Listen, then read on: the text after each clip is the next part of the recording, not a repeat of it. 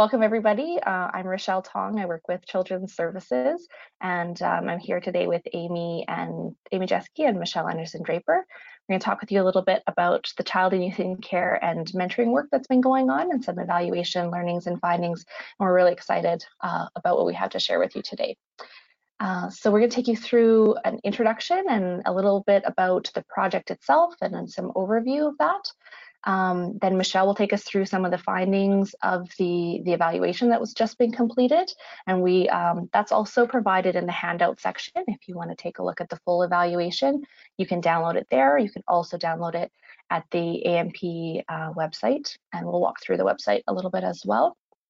Um, Amy's here with us from Big Brothers Big Sisters, and she'll talk about the site perspective, what it was like to participate in a developmental evaluation, and a little bit about uh, some similar programs that that her organization works with.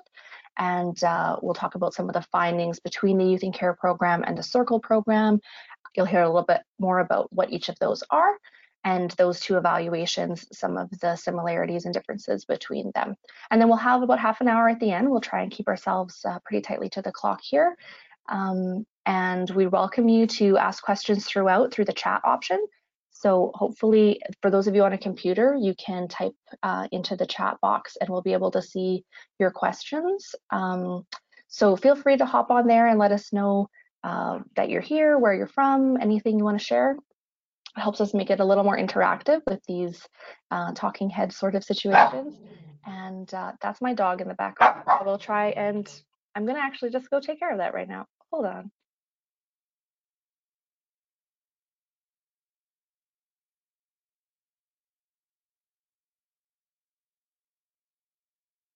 Muted. My dog is under my desk. Is your dog there, Amy?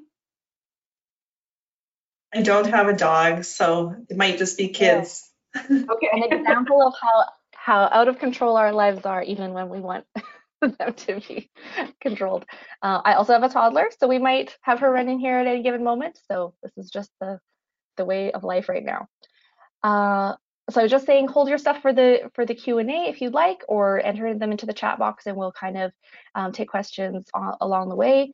And uh, we will at the end, for, if anyone's calling in just from a phone line who isn't calling from a computer, we will take all the phones off mute um, for a period of time so people can ask questions that way. So just if you're wondering um, about call-in only options, that's that's our plan. Okay, taking it from there.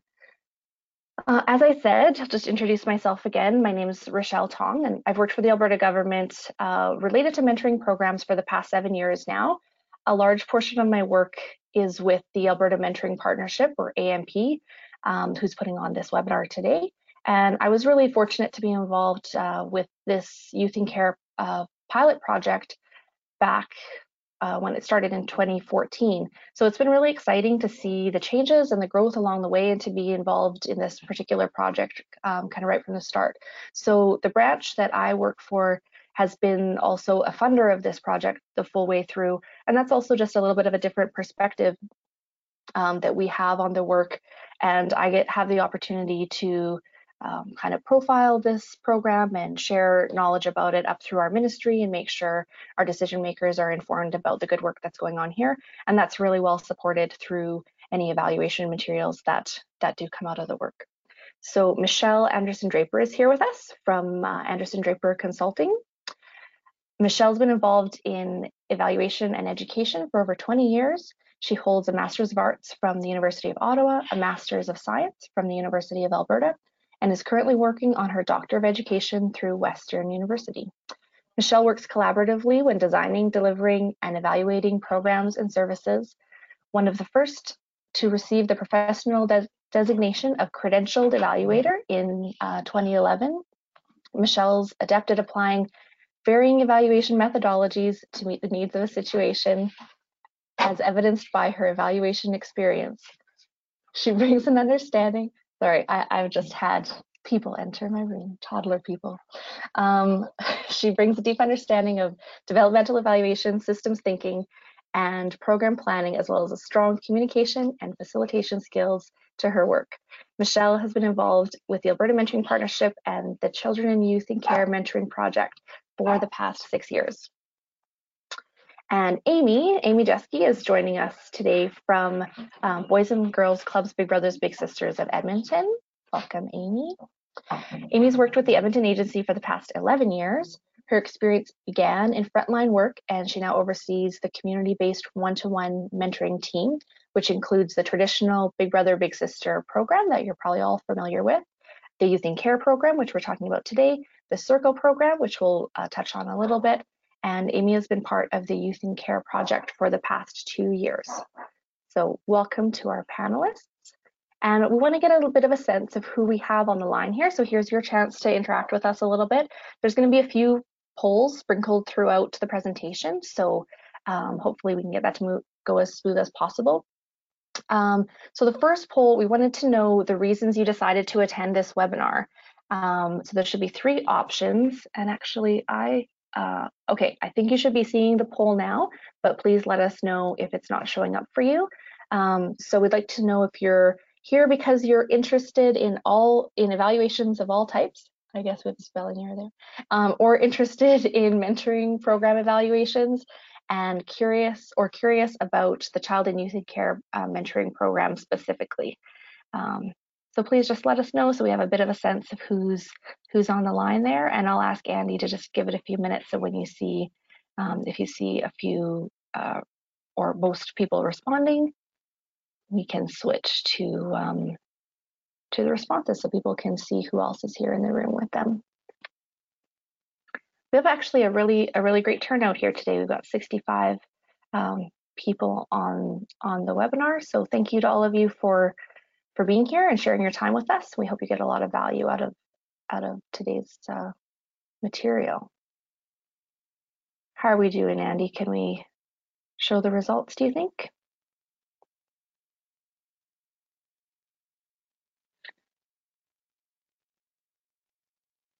So I'm, oh, there we go. All right, so we have a good number of people here specifically curious about the Child and Youth in Care Mentoring Program, so over half of you. Um, about 30% interested in mentoring programs evaluation, and 18% enthusiasts about evaluations of all types. So that's really helpful for us to know kind of how to target our, our material and uh, make sure we give you a lot of information about this program specifically and how it's operating and open up for questions for anything you might want to know about that. Awesome. Then uh, the next poll we have, we're going to do right away here. So we also are curious where you're coming to us from in terms of your background or your, your work position. So um, if you fit, fit in one of these categories, please let us know. Uh, staff of a mentoring program provider, employee of children's services in any capacity, um, teacher or educator, funder of a mentoring program or evaluator, or um, if it's if it's something other than those, because those were just some people we thought we might see, please uh, just enter in the chat, whatever, uh, wherever you're coming to us from. We'll give you a few minutes to respond to that one.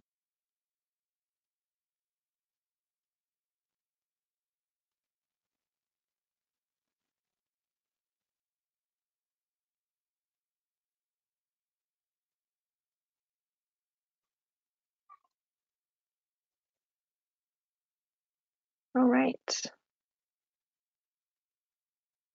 Okay, so most of you are staff of a mentoring program provider in some capacity.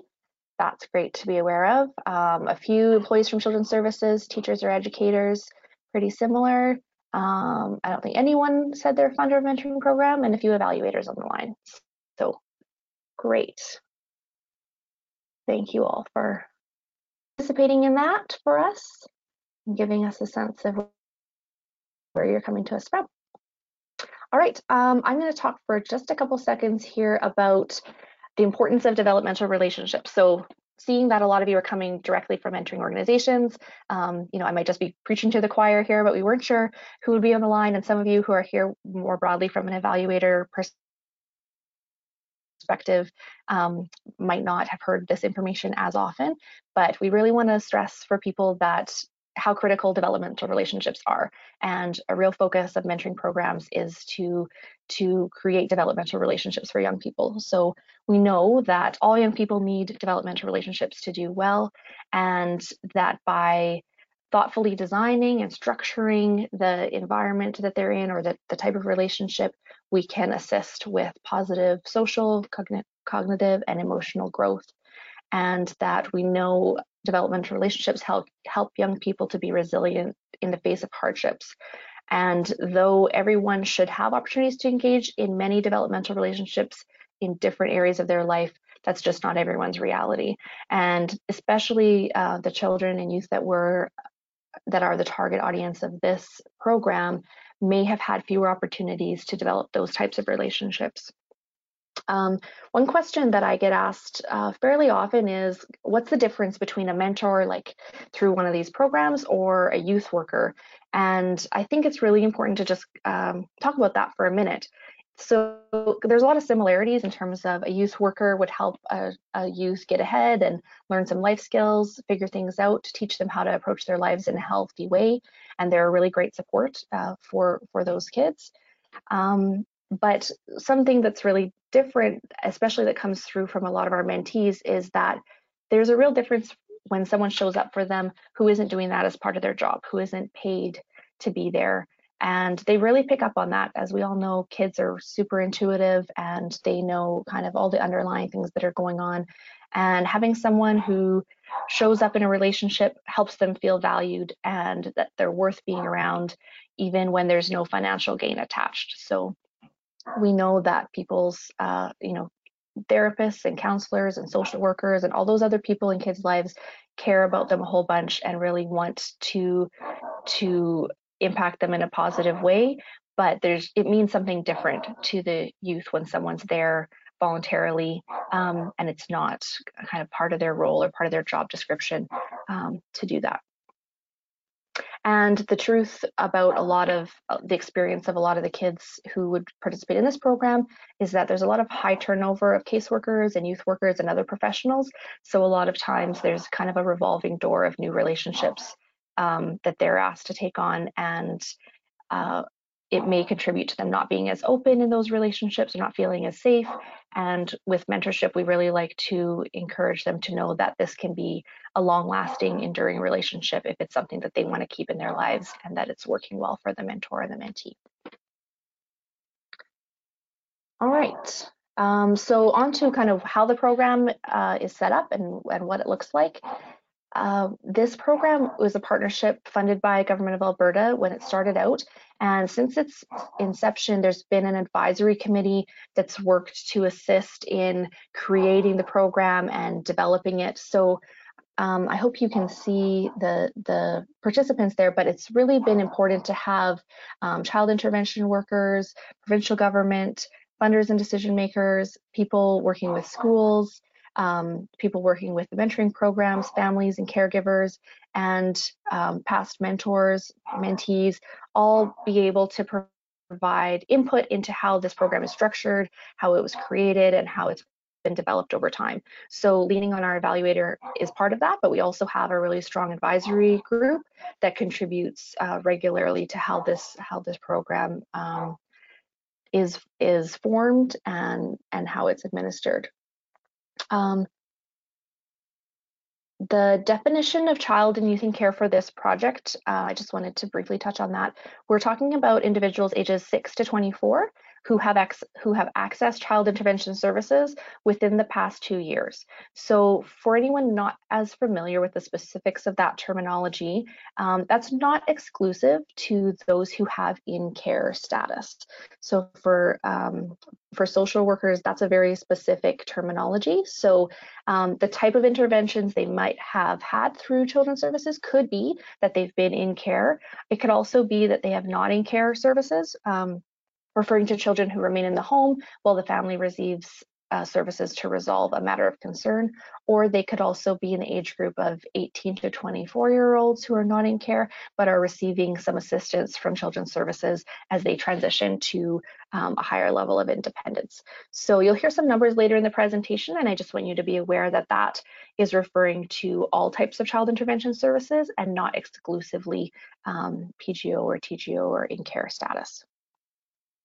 Um, so the composition of our advisory team that I was referring to a few minutes ago, each of the three uh, sites that hold this program attend with some program staff and managers.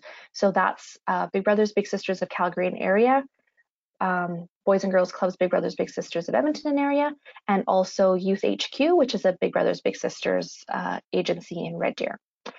Also, we have um, various other members represented there, so you can see see who all is around the table. Um, but I really want to highlight the the role that Align plays. So they're an organization that represents um, caregivers of of those in care. So group homes and foster parents and all other types of caregivers. Um, and Rhonda Bearclaw from that organization has been the chair of this advisory group since the very start of this project and has played a really significant role in advocating for this program. Um, I want to just quickly jump over to our website. Um, first of all, uh, we have a couple quick polls. If you would be able to give us an indication of whether you visited the website before or not, I'll let Andy uh, put that poll up and then we'll just jump over to the website and and take a look at what's what's over there.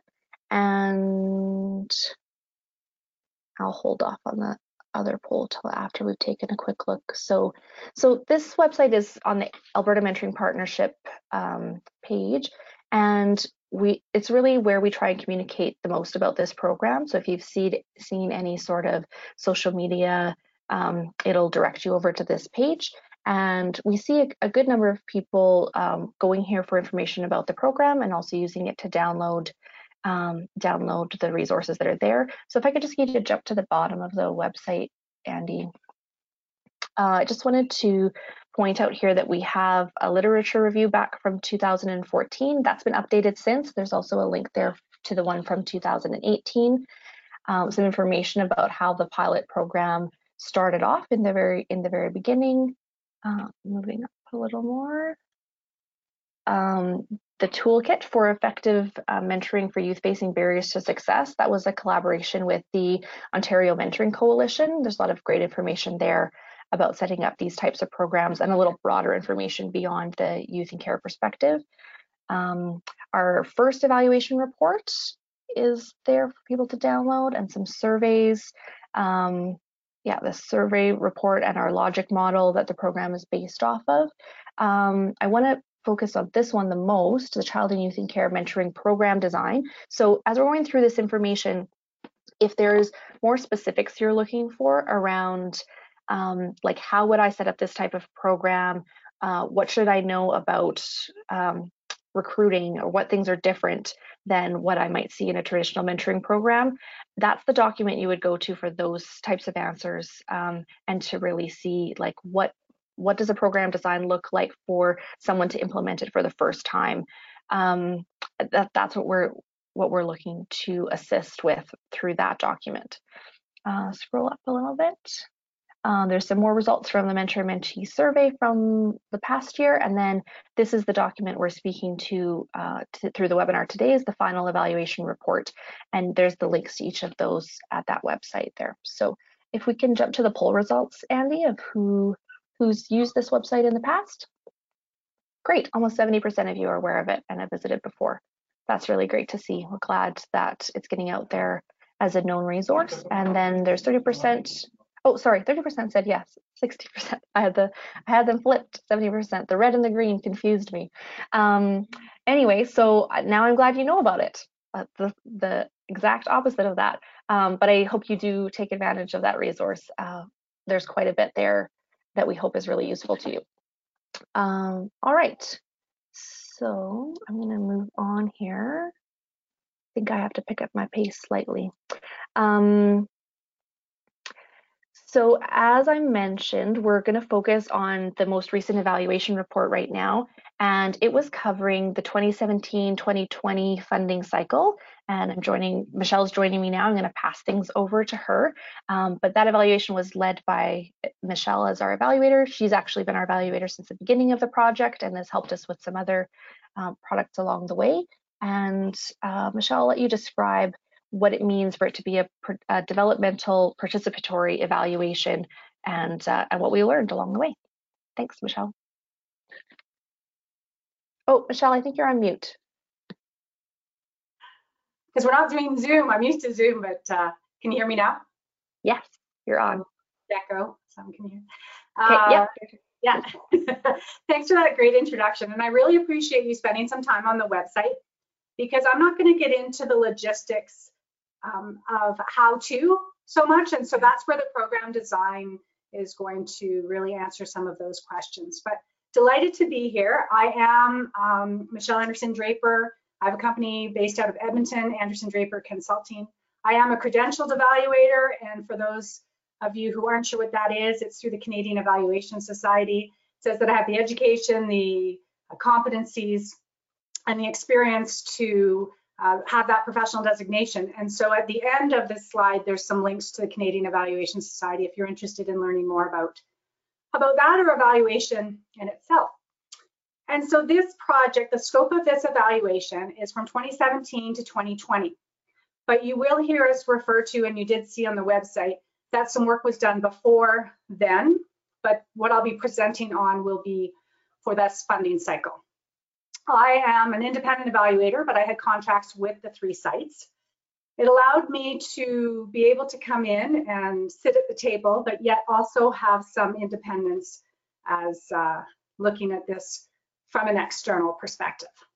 The evaluation was participatory and developmental in nature. And I'm interested to hear from you what you think that means. I'm going to go into it a little bit and talk to you about how that might be a little bit different than some of the other evaluations you may have heard. But if you can put in the chat box, what do you think constitutes a participatory or developmental evaluation? So whenever you're ready, put some thoughts in the chat box and I'll take a look at those as they show up. But Andy, I'm not seeing anything. So does that mean nobody's participating in the chat box or I just can't see it?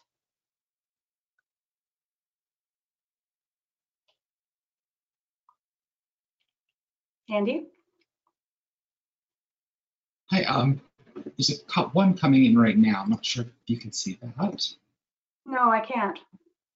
Um, oh. I think we'll have to have you read them out for us, Andy. Yeah, absolutely.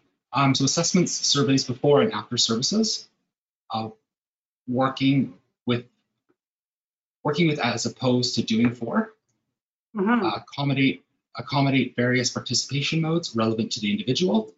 Yeah. And particip participants are included in the evaluation and provide feedback.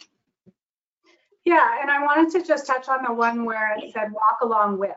And I think that's really important. I had a seat at the table. I was, um, some like to refer to this role as a critical friend. So I asked questions, I collected information, I fed it back. We did some analysis together, some interpretive.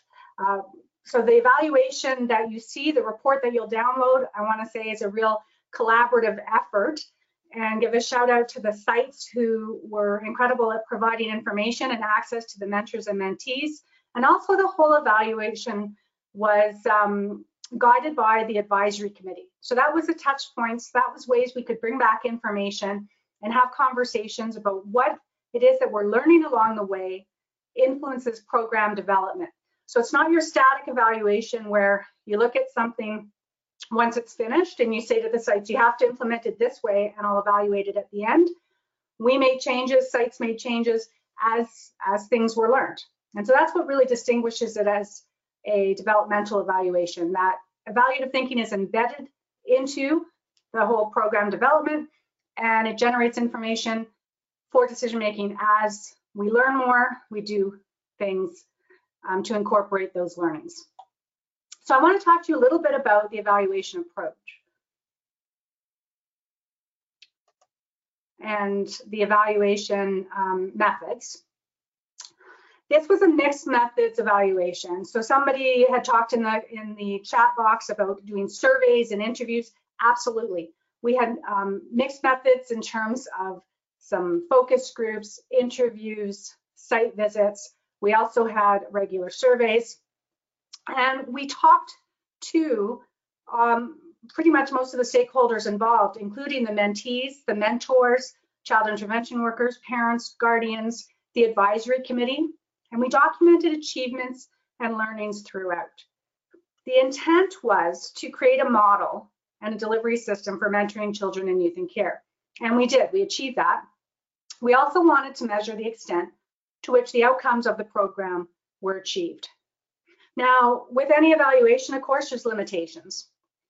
A lot of the data that you'll see in the evaluation has to do from being collected through surveys and interview results. That gives you a snapshot in time.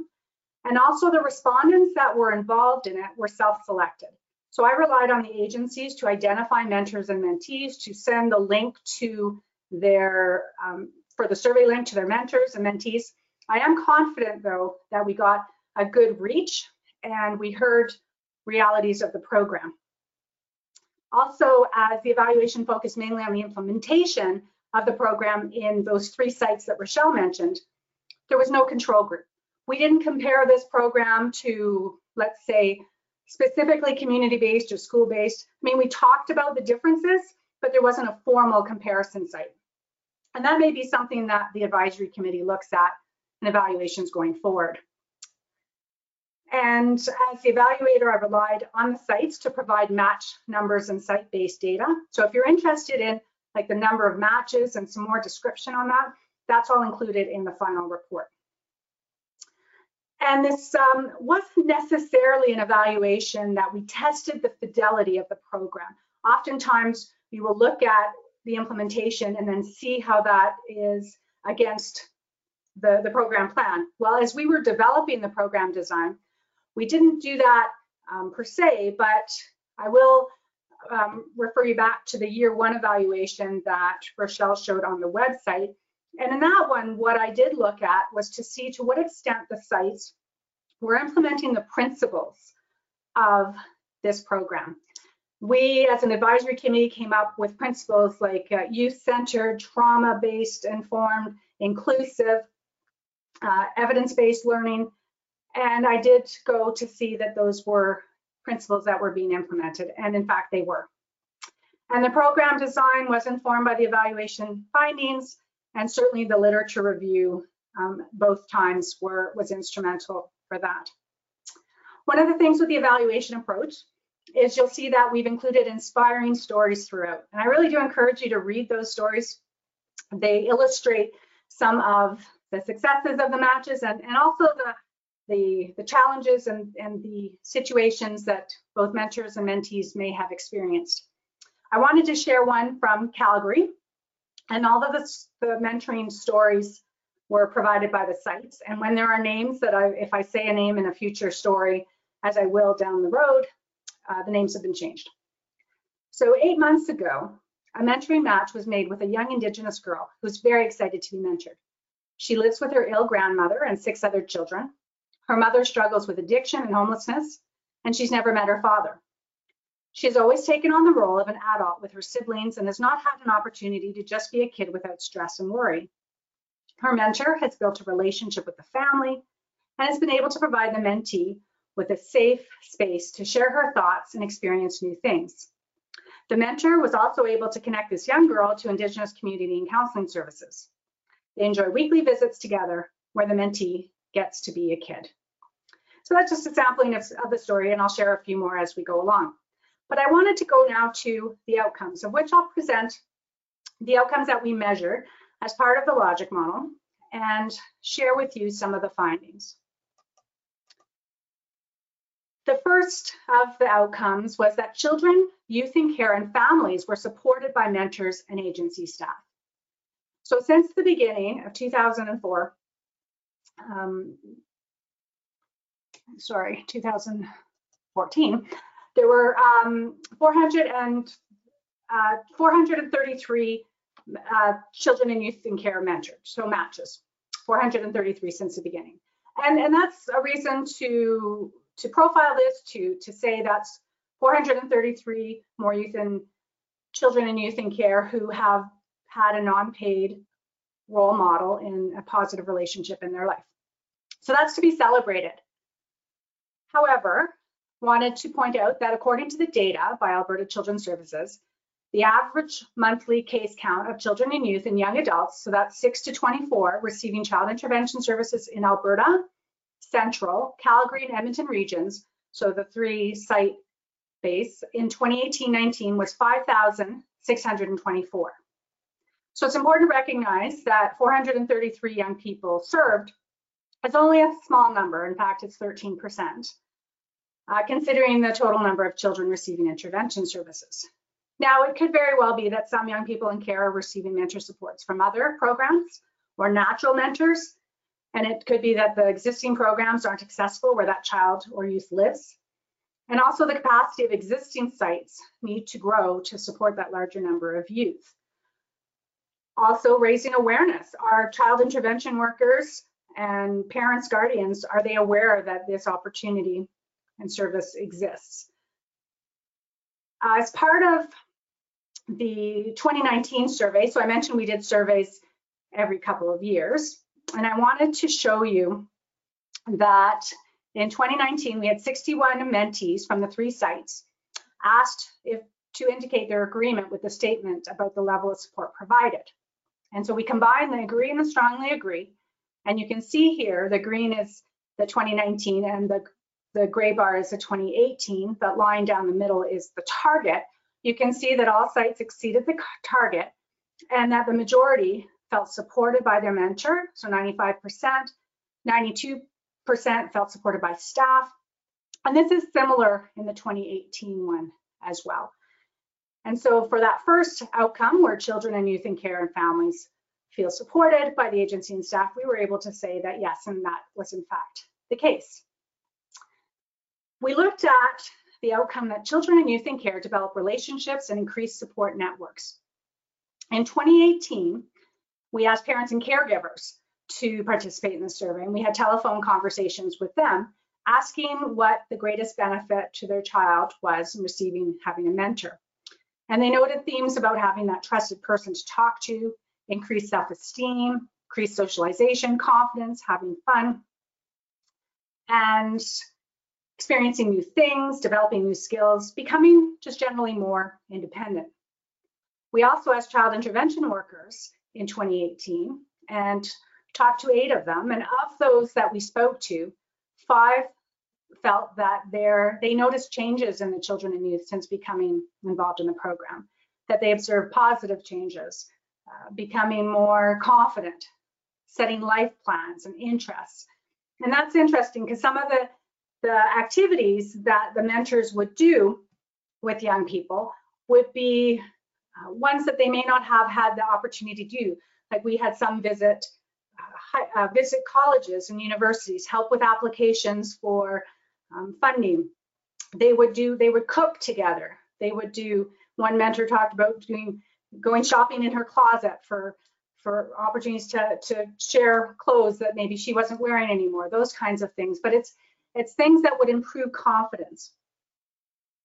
And there was a sense that there was less self-harm, increase in calming behavior, approachability, and generally more maturity. So you can see here with our survey results that we asked a series of statements. And again, the mentors help me feel better. This is the mentee now responding. Mentors help me feel better able handling whatever comes my way. Uh, help me feel more hopeful. Result of being matched. I know more adults I can go to for help and um, how to access the community. So on to our next outcome.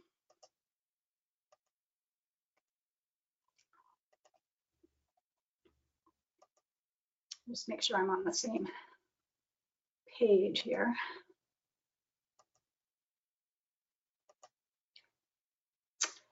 is to talk about our training. The, the training that sites developed was enhanced and uh, developed for specifically for the mentor uh, for children and youth in care. It is a key aspect of the mentoring program. It's comprehensive, it's trauma informed, and it's provided by the experienced agency staff. Each site created a minimum of five hour pre-match mentor training. One of the hours of the pre-match mentor training is available through AMP online. The initial training is supplemented with ongoing training once participants are matched. So the pre-match training helps give mentors the orientation to the agency, what to expect, but ongoing training and support and edu um, it educates mentors on how to address difficulties as they arise and ideas for activities, information on the organization's policies and procedures. So you'll see here that there is a long list of um, items that are covered.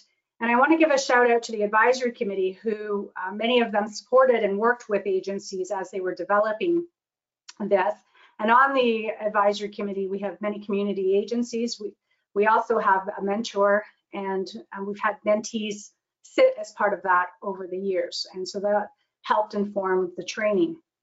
When we asked the mentors if they felt that they'd received sufficient training for their role as a mentor, from the responses we got, they felt quite confident around the orientation to the agency, to the program goals, setting boundaries, strategies, confidentiality, um, identifying types of abuse, fostering a strength-based uh, relationship, and healthy match closures and transitions. As we're going down the list, um, mentors responded that they were less confident, less confident in things like trauma, brain development and attachment, mental health, uh, cultural competencies, sexual orientation, and others. So what we were able to do then is learn and, and, recognize that there can only be so much right at the beginning that a mentor is able to absorb and implement. But as they get through the mentoring relationship and get to know their mentee, they may need additional information in mental health, um, FASD, different things. And the agency recognizes this and um, then is able to support that match with additional training. And it also was a finding of the evaluation, and the sites shared this, that the training not only supported mentors of children and youth in care, but was actually healthy for all of their volunteers. And so the training really did integrate throughout the agency. And I see a question in our chat box. I see a lot of stories from staff, which is good. Assuming that some stories were composed by the mentees, could you please summarize the main outcome mentees reported in their stories? Okay, I will aim to do that um, with the next stories. And, and here is a story. So that was a good opening. That Red Deer says, during a match conversation, although this one has to do with the mentor, um, the mentor and the mentee were going to continue the relationship to the youth in care mentoring program into a, nat a natural mentoring relationship. And that is ultimately the key of wanting that more formal relationship transition into a natural relationship. After discussing some of the challenges, the mentoring relationship, it was decided that providing the mentor with additional training around mental health and suicide prevention would be important in the role. The last follow-up um, with the match information was shared about how truly beneficial the training was. In November, the mentor received a call for mental health as his, mentor, his mentee had left work and needed immediate assistance. The mentee asked if the mentor could go to the hospital and be his contact person. Reflecting on the training to remain calm and not to panic, the mentor was able to support his mentee, and the mentee is now doing well. The mentor described the training as right on and felt like it could benefit anyone. And you never know when you can support someone through vulnerability, and that's important in life. And so the mentor then found that training to be valuable. Just on the next slide, there's uh, a quote from a mentor that it's important to participate in the training, keep in touch. Kids have a lot of trauma often, and so it's important to be trauma informed, which this was. I wanted to take a moment and talk about how in Alberta, Indigenous children and youth comprise a large proportion of intervention cases involving children's services. Now, the number of Indigenous children and youth in mentoring varied between the three sites, and so did the access to organizations and resources available. But the sites did develop and embed specialized training for mentors in the area of intergenerational trauma, cultural awareness, and reconciliation. So using a youth narrative lens, program sites work close, closely with Indigenous agencies and groups to ensure children, youth, and mentors have access to Indigenous resources, activities, and supports that are appropriate and meaningful that is an area that is further going to be developed and you'll see that in the next steps. Before I go on to the next finding, I just wondered if there were any comments or questions so far, just a couple more outcomes to go, and then we'll talk about the successes and challenges, and Amy will share about the site perspective. So Andrew, is there anything in the chat box? Nope. Okay, I'll keep going. The next uh, finding that I wanted to share was the importance of having staff with the necessary experience, skills, training, and support to do this work. When we looked at the staff that were part of this program, and interestingly, the staff also sat at the table with the advisory group. So there were staff and managers, and often the executive directors would come as well. And so they were right there at the table through the process. Um, they had additional experience, skills, training, and support than, for instance, other staff that were hired um, perhaps in the community program. They also bring with them a strong understanding of children, youth, and care, mental health, trauma, child and youth development. They were a conduit for making connections and referrals to agencies, organizations, and services. And a finding from the evaluation was that this program was more successful when staff had a smaller caseload because of the transitions, the more frequent contact that needed to be made with families and caregivers, with mentors and mentees. Now you might be wondering, well, what's the ideal number of a caseload? We had lots of discussion about that, and there's some detail in the program design, more detail than I'll share right now.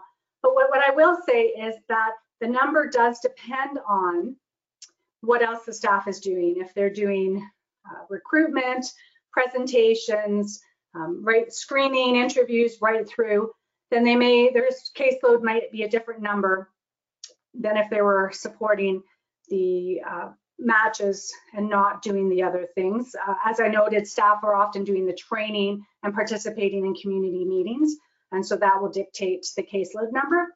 Amy might share a little bit more about that when she when she presents. On to the next slide.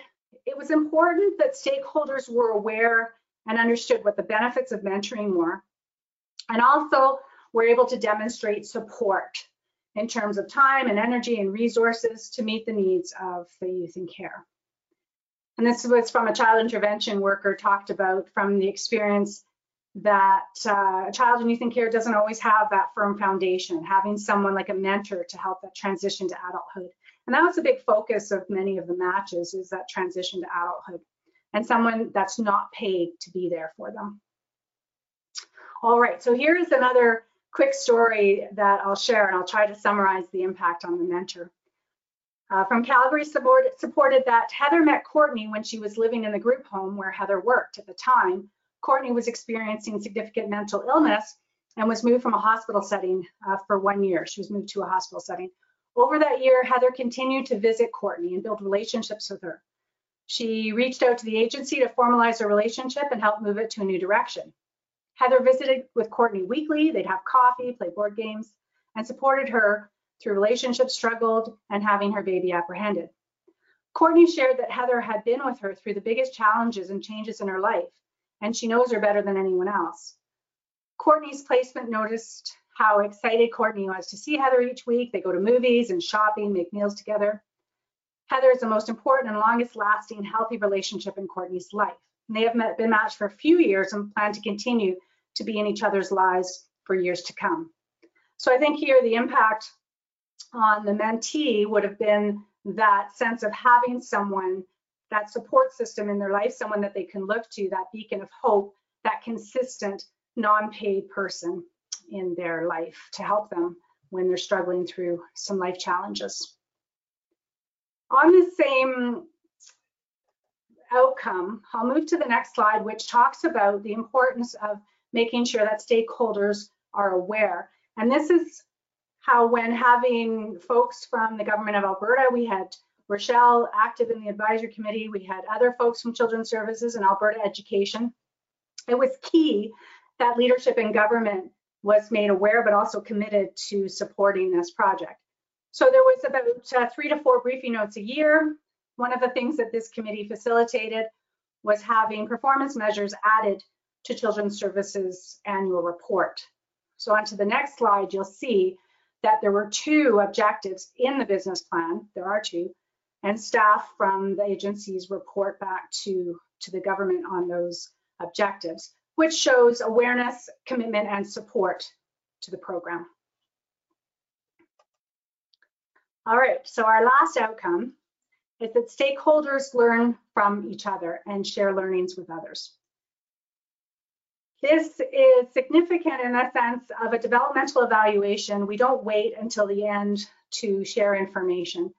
The advisory committee members, site representatives, our, our mentors, mentees, they were active in many presentations over the three years. There was a webinar, conferences. Um, we also did uh, quarterly advisory committee meetings. We met in Red Deer so that Calgary and Edmonton, we could all come face to face until recently. We did our last one online. And we were able then to learn and incorporate and share those perspectives throughout. An example of a site-specific knowledge sharing comes from the Red Deer site. In April 2019, the agency hosted a focus group to analyze the findings from all surveys completed. Representatives from funders, family and community support services, parents, guardians, mentors, board of director, and alumni youth attended. The focus groups, conversations, and findings were beneficial to expand the knowledge of the diverse needs of mentoring within the communities served. There's a, an example of how stakeholders were learning from each other and sharing learnings with each other. As part of the evaluations, the site noted that the advisory committee was an instrumental opportunity for them to come and bring challenges and, and problem solve together. So when we talk about challenges, I'll go now to what were the major ones that we noted as part of the evaluation. You're not probably not surprised to see that the complexity in the lives of those being served, the frequent transitions and more time to require to effectively support mentoring relationships was noted as a challenge. As part of the survey, we found 64% of mentors indicated that their mentee had experienced a personal challenge or major life challenge during their match. So that's 64%. 43% of mentees experienced a placement change or move during the match, as reported by the mentor. The uh, change in staff and turnover of children service workers, oh, not yet. that, that was also noted as a challenge uh, because relationships are formed. One of the benefits of having that program design now is that new staff can take a look at it and ease the implementation, get right into supporting families and um, matches. Mentor recruitment, that is a challenge not only with this program, but those of you that are from agencies and work in mentoring will know that that's something that crosses the boundary of programs. Specifically, male mentors and wait lists were noted as a challenge for this program. Sites had inno innovative ways to address this, um, explored things like couple mentoring, corporate mentoring, um, different matches with different genders, to try to address that and also looked at how best to recruit, whether it was word of mouth and going out to different events, sharing that promotional material that was developed as part of the program. One of the things that we looked at was the type of mentors who do best in this type of relationship. And we found that those who had like experiences, maybe they themselves were a mentor or were a children and, youth or youth in care, uh, they may have experienced mental health issues, addictions, encounters with the law. We're able to, of course, relate to the, the mentee, what the mentee was going through, maybe more so than what your traditional mentor, when you think of uh, what your traditional mentor looks like. But that also served to cause the agencies to have to challenge standards and, and change so that those mentors could be accommodated. But we noticed that mentors uh, were a wide spectrum in terms of there were teachers and coaches and evaluators and all sorts of different folks, uh, engineers, doctors that that were their mentors and students as well. Um, but the, the finding I wanted to highlight here was that different perspective of who who is who can be a mentor. And in this case, we found that those who had like similar experiences did, uh, did quite well in connecting with the youth. In terms of successes, well, we noted earlier that children and youth in care are part of positive developmentally supportive relationships with adults who are not paid in their life. And so absolutely there's been an increase. Um, I'll talk about it, the need for, for more in a moment. Stronger networks created. The training, I think, was a, certainly a big success, as was the program design that was developed and shared. Edmonton in a site interview talked about feeling better able to articulate what takes more time. One of the outcomes was to better understand why the smaller caseloads for youth versus community and the recognition that the amount of support to family and the match is important for success. So it really was that developmental, that exploratory work over the three years to better understand this work. All right, so what comes now, next, uh, well, and not, not right now, but what uh, we've noted as next steps as part of the evaluation would be to expand to include additional sites throughout the, pro the province. And the advisory committee will have to look at what that entails as their involvement um, constituted major influence on the success of that. So how many, at what point will they be able to bring on additional sites? As I noted, the idea to further enhance mentoring sports for Indigenous youth and also incorporated learning from sites to enhance a focus for sexually and gender diverse youth. And the sites are working um, separately on that, but that learning incorporates and is brought into this work as well. Calgary noted that it takes time to build a program and grow a new program, that it's been three years, uh, that they're able to support more matches than they did at the beginning. However, there continues to be a strong need for this type of program with so many young people continuing to be in care. As of September 19th, Calgary had 36 children and youth in care on their wait list. Edmonton has 144 and Red Deer had 17, which suggests an interest that um, children in youth care to have a mentor and a continuing need for this program exists. Another next step is to work with a researcher at the University of Alberta and undertake a photo voice participatory action research method pro, um, project.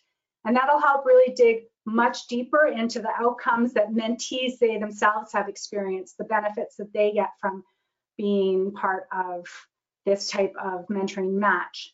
For those of you who aren't sure what Photo Voice is, it employs a photography and group dialogue as means for marginalized individuals to deepen their understanding of community issue or concern. So they take photos, there's visual images, and they have accompanying stories are used, and those then are become tools to reach policy and decision makers. So we're looking at seeing if that will be incorporated in the next phase. A significant success, as I've noted, um, was the creation of the program design. So it's intended to help with knowledge and information, provide essential elements of program implementation. And so that will be important to review that. Is it meeting the needs? Are people using it? What can be updated to ensure that it uh, best reflects the program and is useful to those who are wanting to start or enhance mentoring for children and youth in care. And of course, not surprised, but this uh, requires funds to sustain not only what the current sites are doing, but for expansion. And so that would be important to advocate for as a next step. And I will turn things over to Amy now with the last shout out to the sites and my appreciation for their involvement and continued support throughout the evaluation. It was a long haul and developmental sometimes takes a little bit more uh, engagement and more work, but all three sites were, were there throughout, as was the advisory committee. And so with a thank you, I will pass it on to Amy for the site perspective.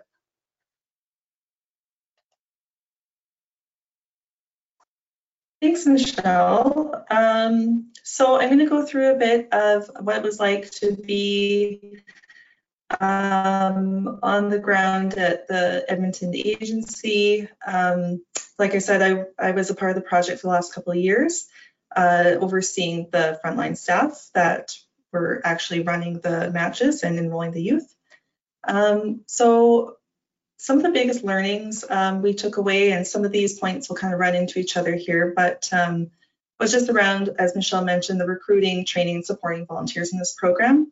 So the approach was definitely um, a little bit different than our traditional program would be in the area of volunteers. Um, so recruitment was an ongoing challenge for this program, um, particularly around the language and uh, us learning that we needed to move from terms such as highly skilled volunteers, uh, which was terminology we used before, and shifting it to uh, more of an approach that we'd hope to see um, from mentors in this program. So more of um, communicating that we were looking for a mentor that's going to stick with that youth no matter what happens in their life, um, no, matter, no, matter, how many moves they make um, or the challenges they face. We found the most successful matches were where a volunteer was willing to continue to connect with that youth no matter where they were. Um, a different piece of the approach was also collaborating closely with children's services. So not just um, through the advisory group, but um, just on the ground with the actual workers and um, the matches on the day-to-day basis. So if a youth moved placements or moved back with mom or dad or to a different group home, that we were continually um, in communication with the, um, the staff or the uh, CSD workers if there was a different community agency working with them or, or whatever the uh, case was for that youth. Um, and then also keeping the youth and the mentor connected during those times. So a lot of time spent there by our staff um, in terms of uh, making sure that everyone was um, meeting and communicating and that the youth knew their mentor was there for them. So we found we also need to be continually flexible and adaptable. Uh, so not just the staff, but also the mentors. So like I said, kind of contacting that youth and finding where they where they might be. Um, and that the staff were able to problem solve um, and get creative with how they might reach that child or um, the caregiver uh, and supporting them with any referrals or additional um, supports as needed. And that also fed into the way we would support um, our match closures. So making sure that if the match had to close, that the relationship was ending on the most positive note, because we know that with these youth, um, ending of relationships can be a significant trauma for them in their own lives. We also saw uh, matches that graduated, so they felt they no longer needed our program. Um, and being able to support those match closures is very important to us. So any comments regarding our evaluation for this program or reflections from our site, I think I can roll up to say the evaluation allowed us to see the impact that the program was having on the youth, the caregivers and the mentors and hear their voice to influence and adjust our practice as an agency as needed.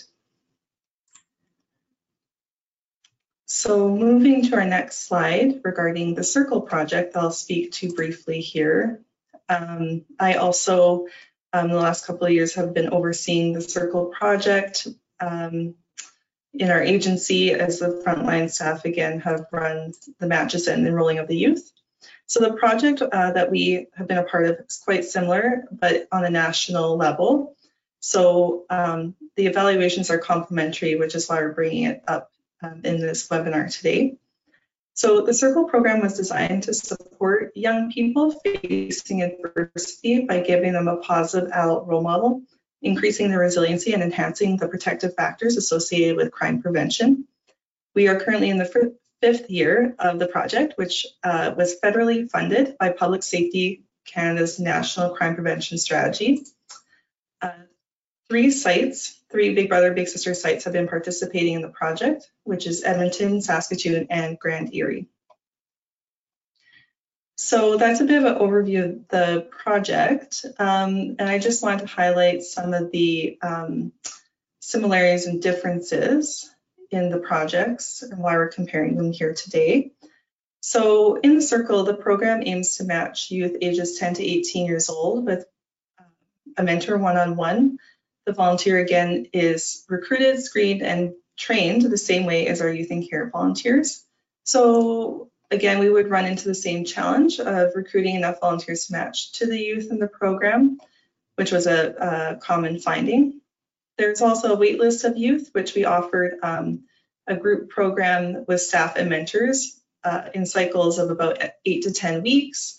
We'd meet with the youth on a weekly basis and aim to implement the same types of goals as we would in the youth and care program, kind of working on life skills, recreation, and things like that. We found transportation to be a significant issue uh, across both programs. So it's a challenge for youth to get to our site, and we had to, to support um, driving them there uh, through our staff and our volunteers. Uh, one of the major differences between the programs is that the youth in the circle are not required to have past contact or open files with children's services. In that, in the circle program, there is a list of 11 criteria that were developed at the start of the program, uh, which were developed to assess risk factors for youth. Uh, so basically an internal um, measurement tool to enroll them and to make sure that they are the right fit for this type of program. So despite those different ways of the youth entering our programs, we found the cohorts through the Youth in Care and Circle kids to be very similar um, in terms of any adversities or um, trauma or risk. Um, another similarity was partnerships and collaboration were both critical in the projects. So in particular, with um, Indigenous partners for both mentor recruitment and working with our Indigenous youth. A key challenge was around reaching our project targets while not sacrificing the quality of service provided in the program. And this circle evaluation consisted of a review of documentation, questionnaires, individual interviews of participants, focus groups, and storytelling, much like our youth and care evaluation. We did find that staff turnover occurred on the front line as well as through our ma um, management and national staff, um, which had impacts on the project. Um, a large piece of the evaluation for the circle was assessing the youth's risk factors in the evaluation against the outcomes of the program. So uh, youth were required to complete a resiliency survey at the beginning of their program and again at the one year mark of their match and at match closure to assess the outcomes. The completion of the surveys included incentives to the youth to, in the form of gift cards each time uh, they completed a survey, as well as their match accumulated a prescribed amount of gift card value towards match activities throughout the duration of their match. So that was all built in at the beginning of the Circle project through the funding. Um, the evaluation also gathered stories of significant change. Uh, so reporting on stories of youth in the beginning of the program and then updating them yearly to share how their lives have changed um, from being involved in the project, as long as their match was still open. So some common learnings from both programs, again, just a bit of a wrap up here is that there continues to be a need for this type of programming to serve these types of youth. Uh, the importance of staff having the experience and training to support the matches is uh, quite significant and um, helped us see more success in supporting the matches. We found similar challenges again with the volunteer recruitment across both projects. And both projects know the importance of relationships with key partners and stakeholders uh, towards program success. So the uh, circle evaluation findings are not um, public at this time, but if you would like to learn more about the circle project, we do have a contact that we can provide at our national office who is more than happy to discuss um, about the program further on the evaluation side. So now I believe I will hand this back to Rochelle. There she is. Hi. I think actually we want everyone from our panel up right now, just because we're not sure what kind of questions will come in and who to direct them to. So now is your chance, everyone. If you're on a computer, please type your messages into the chat box. Uh, we have one that I'll that I'll uh, take right away that I see has come in already. Um, and as I said, after we've answered uh, questions that come in on the computer, we'll also take the phones off of mute um, to answer anything on the phone line. So if you are calling in, please take a look at your phone and just see how you would be able to mute yourself if you know there's a lot of background noise where you are because when we take the, the phones off mute all of them will be off mute at the same time so if you're if you're not um, attempting to ask a question please do mute your line if you're able to that will help us be able to hear anyone who does have questions. Uh, so the question that's come in has said, lots of learning, well done. Was any data gathered or will it be on educational achievement, uh, involvement, engagement with the justice system or other provincial systems, and would that be incorporated in next steps? I think that's a question for both you and I to take, Michelle.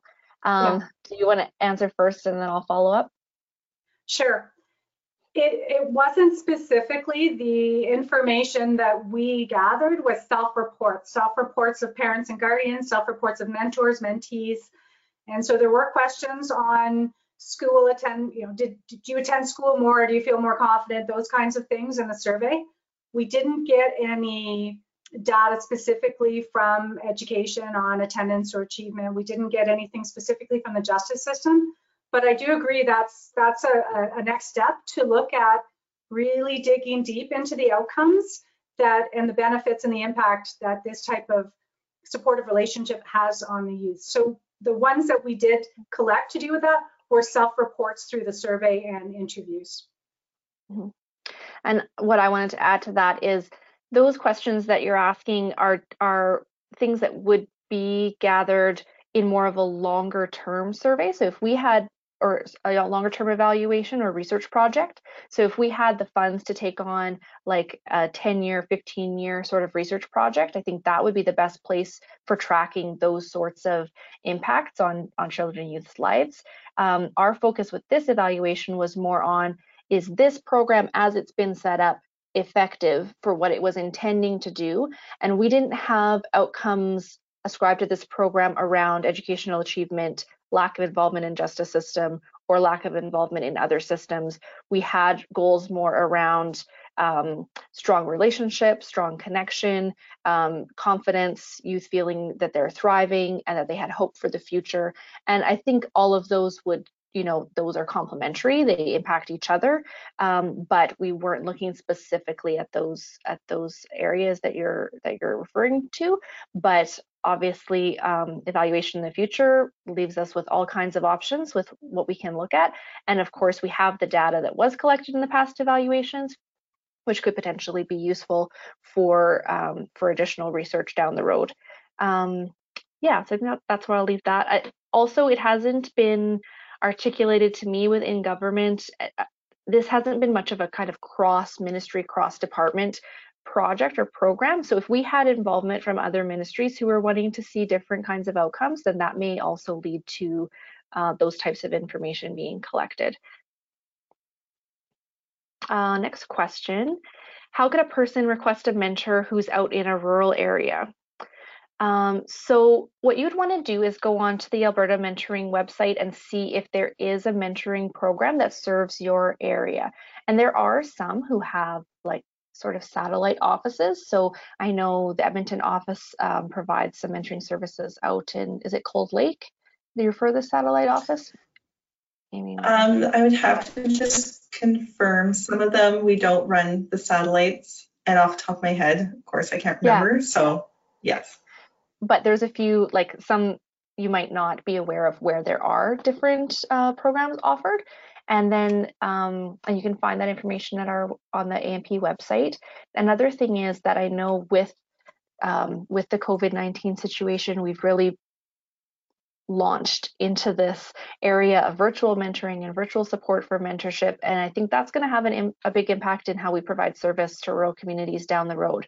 We don't really know uh, clearly how it will look uh, as that's still unfolding, but I think we, we might see significantly increased opportunities for supporting people in rural areas um, if if we're not relying solely on in per in-person mentorship. So yeah, I think that's as much as I can share about that. Unless you um, you could contact me with a specific community and we could see what what's accessible there. But um, that is also one of the one of the reasons for the need for expansion for this program is because it is so limited where you can access it, just in Edmonton, Red Deer, and Calgary. And uh, th there's a lot of children and youth who have a need for this type of service that don't have access to it because of location right now. Another question, was there a component of group mentoring offered during the Youth in Care program to complement the one-on-one relationship? I'll let you take that one, Amy. Sure, yes, thank you uh, for the question. Yes, there was. Um, so it was just for waitlist youth who weren't matched yet one-on-one in the program. Um, so similar to the circle, we actually took the way the circle group was modeled um, by just doing six to eight week weekly sessions with the youth um, and adapted that into the youth in care program. Instead of doing drop-in monthly or bi-weekly activities we um, wanted to run a more intentional mentoring group with those youth. And so um, in the last year that's the way we run it with um, about two to four staff on average, and a couple of our volunteers have been fantastic and saw some really great um, relationships form between the kids and the mentors in that program. I'll just add to that, if I can, Amy, that um, Edmonton had a strong youth, um, that component of group support for their waitlist. Not all sites did have that group piece to it. And that, of course, makes it interesting from an evaluative perspective when the sites aren't exactly the same.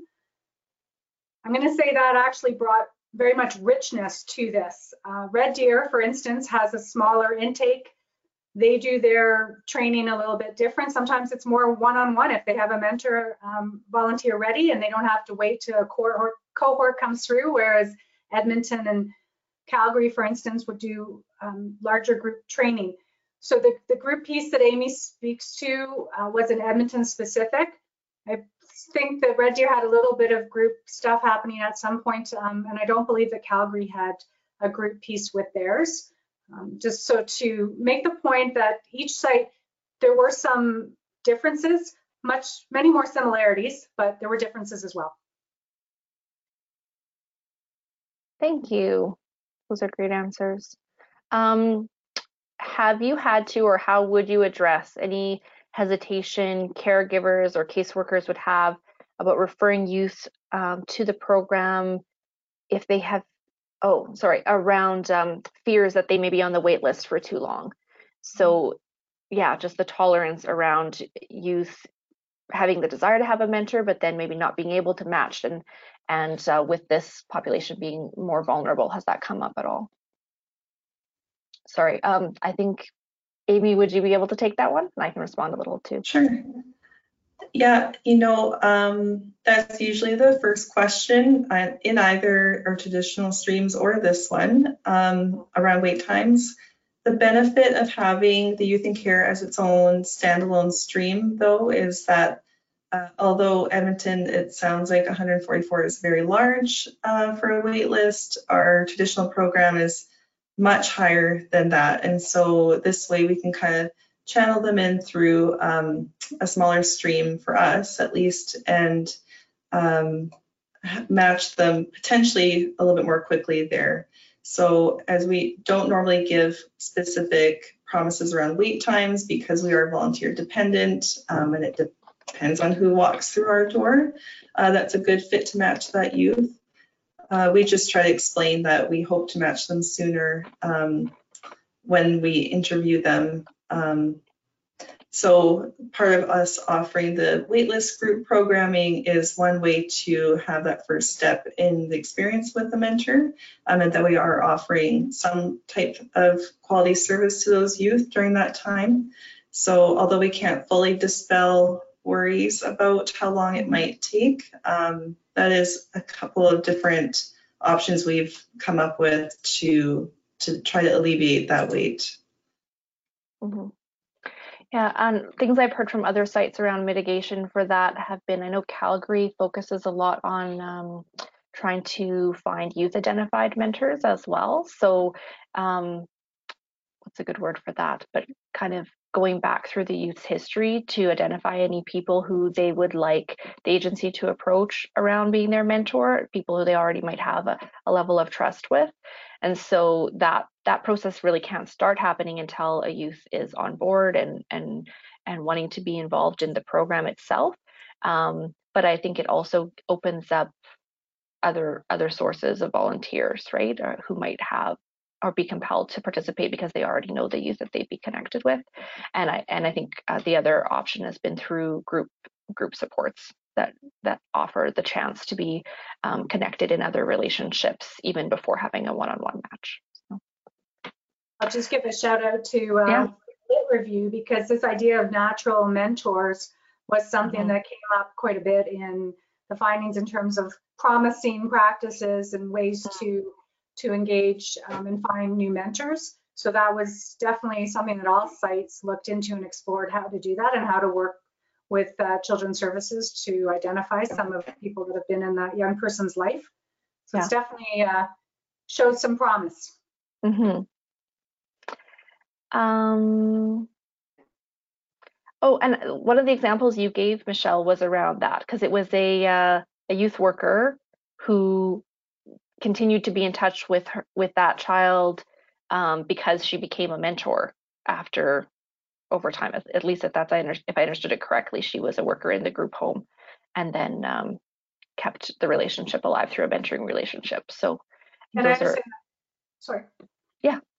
Those are some Yeah, other options, understand I think. that that's who a lot of the natural mentors that young people identify in their life were past group home workers, past teachers, past coaches. Um, like anyone who, you know, when we reflect on our own life, who has made an impact and who stays with us, then those were people that could be connected if if they want to participate. They go through the same training, the same screening Mhm. processes as as a mentor coming in a, in a different way. Um, Mhm. But there's already that connection with the young person. The other cool thing, and Amy, you, you might want to speak to this too, but is just how innovative the sites were around matching. I heard about opportunities where there'd be mentors and mentees would come together in a group setting. Um, can't really do that right now, but that happened before where Yeah. you have an opportunity to talk to different people and say, hey, who do you, who do you hit it off with? And and there's also that that power, if you will, if that's the right word, but that the choice given to the young person once the match is made, as I understand it, to say, yeah, Yeah. that's a good fit. I think we can carry on, or you know, maybe that's not quite it. And we do ask the question in the survey, like, do you and your mentee or do you and your mentor have similar interests? And sometimes it's yeah, somewhat. Sometimes it's a lot, but not having exactly the same interests isn't doesn't necessarily prove to be an unsuccessful match. In fact, it provides new experiences for both involved. So yeah, I just thought it was kind of neat the way that youth get that opportunity to to choose. Mm-hmm. I think that's really important, Michelle, that like that the successful match can come from a lot of different factors. But I also think a little bit longer time um, waiting for a match, waiting for the right match, is really um, not as much of a inconvenience as it seems at the time, right? Like if you're if you're waiting two months longer than another peer who's being matched, but then your relationship uh, ends up being for a lifetime, you know, like that's a that's a small trade-off, right? But Mm, yeah. and I think the agencies really do prioritize waiting for the right the right mentor. So they're waiting for someone who they think has a strong chance of success with that with that longevity piece and a commitment. Um, okay, we had another question come in. Um, how is support for this program being provided during the COVID-19 restrictions? So I assume things must have changed a little bit in the last few months because you were meeting in person with groups and then having uh, matches meet in the community. So Amy, what's what's changed here in in Edmonton, and are you aware of changes that have happened in Red Deer or Calgary? Yeah, for sure. Um, it definitely has changed a lot for for all three sites. Um, so all three sites are enrolling volunteers uh, virtually. We're matching virtually and supporting the current matches uh, through virtual means, or whether that means they're texting, calling, um, doing video chats, or Zoom. Anything kind of in that scope is is what we've moved to do. Um, our group, I can speak for Edmonton, our waitlist group um, also was, I think we had two more weeks left of sessions that we had to cut short. And so wrapping that up through a video uh, platform and then now trying to run that group virtually as well um, through video conferencing. So we've had to make many adaptations, uh, but we're happy to say that most of our matches just continued on and we work through the technology piece with everybody as best they can. So uh, the staff are still, you know, to continue to do their follow-ups and supporting the matches. And um, I think, so we've already spoke about the referrals uh, that these matches or families need um, already, but that, that just increased, especially around food supports, mental health. Mhm. Um, you know, kids are now doing schooling online and, and just trying to figure out the best ways we might support moving forward. So, um, yeah, lots of adaptation and, and having to get creative and um, very uh, savvy with the technology pretty fast. Yeah, lots of shifts. Um, but I think that that's wonderful to show the kids that even when there's a lot of chaos out in the world that's completely outside of our control, um, you know, these people will figure out a way to still be there for you. You know, this is going to continue. This isn't going to be something we just say like, okay, see ya when COVID is over. You know, like we value them. We think that they're important and they're worth our time and effort to keep um, to keep supporting.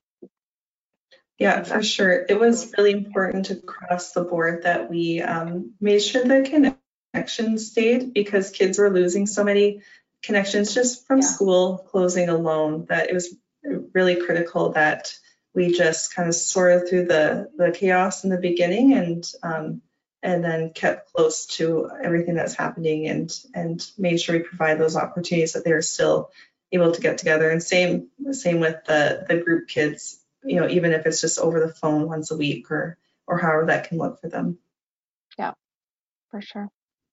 All right, we only have five minutes left for now. So I think I just wanted to um, point out some of the resources available. I don't see any other questions coming in. We can still take them if, if someone else has another question. But um, I wanted to also let everyone on the line right now know, because I assume you may be interested, um, that we're doing a follow-up webinar on uh, the same Youth in Care mentoring program happening. It's going to be June 4th. I think the time is 2 o'clock to 3.30. I should really know that. Um, but maybe Andy can correct me if I'm off on the time there. Um, and it's going to be a little different than this one because we're going to be talking to various participants in the program from different perspectives. So we have an experienced mentor who has mentored um, many kids who've been involved in the children's uh, in the child intervention system. Um, we have a, a current a current mentee and their caregiver who will be talking with us about what their experience has been like and what they see a value in the program. We have a caseworker who's talking with us about um, what it's been like to have their clients in the program. And I feel like I'm missing, oh, yes, and a staff perspective about what it's like to um, support the families and connect with the pro, um, connect them to the program and what that looks like for them on a day-to-day basis. So we're really excited to share to share that um, that webinar as well. We wanted to really give the evaluation like enough time, uh, like as you saw with the depth that we went into, um, that Michelle went into. There's a lot there, and there's so much that we didn't cover. Like we really still, this was still just an overview, and it took the amount of time that it did. So if you're curious at all, like it's a good read. I think it was it was worth digging into. So please download it and and um, there's lots there that you can can discover but we also really want to to pay attention to how does this change people's lives? What does it mean for them? Why is it significant? And um, as michelle mentioned it's really only available to a small number of the children and youth who could benefit from this type of program and the case for expansion is really strong. How do we get the um, the right people to listen to that story? And uh, I know you can hear my dog just going crazy. Some things are impossible to stop. Um, yeah, just how do we get support for this program, get it expanded, and be able to uh, meet the needs um, more, more thoroughly, more significantly. So I think we can be really um, impressed and proud of the success uh, to date and how well established the programs are in each of the locations. I think there's a strong case for local expansion, like increased capacity in each city and also some other locations to, to provide service where it's not available right now. Um, so here's our contact information. If you need anything from Alberta Mentoring Partnership, you can get in touch with us. Also, you can check out the website at albertamentors.ca. Um, Michelle, did you want to talk to those uh, resources for the Evaluation Society, what people will, will find through those Sure.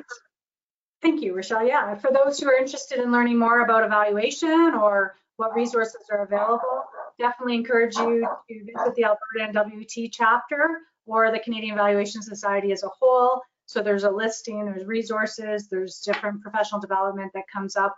And uh, also if you're looking for evaluators or that kind of thing. So I just thought I would throw that up there for those of you who joined wanting to learn more about evaluation and developmental evaluation. And thanks everyone for joining. It has been just a privilege to be part of this program and, and see it evolve over time. And uh, I wish the advisory committee and the, the sites all the best. I also want to give a shout out to all the folks who helped with the evaluation as part of Anderson Draper Consulting, but also specifically to the mentors who helped inform this through participating in the evaluation and the mentees who can filled out the surveys, participated in the interviews, and, and let us observe the things that were going on. So thanks to all of you, and it's just um, again, I hope you have an opportunity to read the evaluation report or any of the other supports the program design. And if you have any questions, reach out through Alberta Mentors, and Andrew will send your question on to the right person. Well, our time is up. Thank you, Amy and Michelle, so much for participating today, being our panelists, and it's been really wonderful to hear from each of you. Um, I we still have great attendance follow through from people who who logged in at the beginning, so they must have been interested, and we're holding their attention somehow. Um, this webinar is also going to be recorded and available um, at the AMP website. So if you want to share it with someone else who wasn't able to be here today, please forward that link on. I think you'll receive a link in a follow-up email um, to this one. And thank you so much, everyone, for your time, for being here, and uh, for continuing to be curious about how we can support our, our vulnerable children and youth in our province. Thank you, everyone. Bye-bye. Thank you.